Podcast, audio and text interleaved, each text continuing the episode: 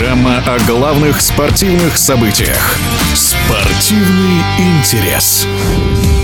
Чемпионат мира по гандболу проходит в эти дни в Польше и Швеции. В стартовом матче турнира самая титулованная сборная в истории ЧМ Франция победила в Катовице Польшу 26-24. Мнением о встрече в эфире спортивного радиодвижения делится чемпион Олимпийских игр, чемпион мира и Европы Денис Кривошлыков.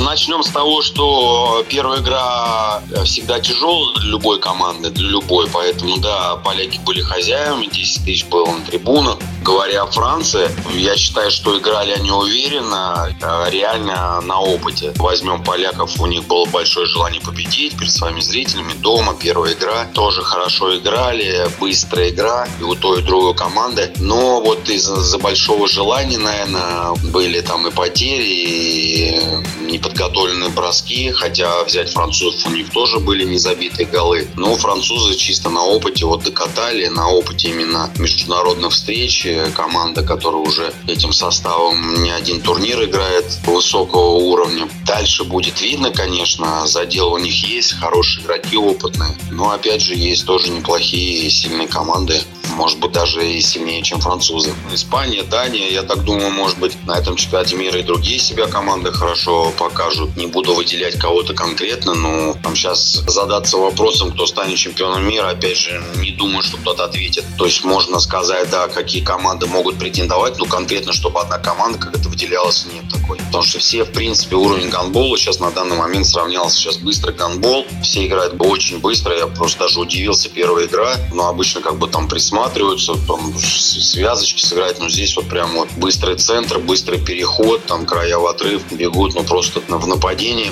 приходя там буквально там 3-4 паса и уже все туда вперед. И также возвращение хороших игроков, ну очень быстрый гандбол сейчас.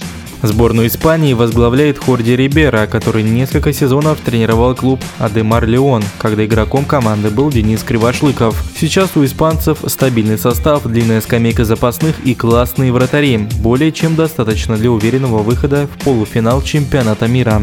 Команда тоже не, ну, не, не то, что там поменялась, там травмированная. Алекс Гомеш, вот тоже очень мне нравится правый крайний, который играет. Тоже как бы у них и второй крайний не, неплохой, ну посмотрим. Мне всегда нравится сборную Испании смотреть, потому что в моем случае для меня тренер э, Джорди Ривер это, я считаю, его вообще одним из лучших тренеров мира. Реально по всему, потому что он был у меня тренером в Адемаре несколько лет, и поэтому проникся этим тренером, то есть как вообще ведет он по психологии, по тактике вообще по, по теории, ну, то есть по всему, со всех сторон, он просто вот, как говорится, не к чему придраться. Мега профессионал, можно сказать. Мне повезло, что я играл под руководством такого тренера. Дорогого стоит, как я всегда говорю. Всегда смотрю чемпионат. Причем с сыном тоже с вами смотрим, тоже гандболом занимается, и мы даже на уровне испанцев, на уровне юношеских и молодежных команд даже с ним смотрим, потому что тоже интересно. У них хороший уровень и молодежный, и юношеского. Ну, они всегда в тройке, на самом деле, да, на юношеских чемпионатах, на чемпионатах мира а Европы там всегда на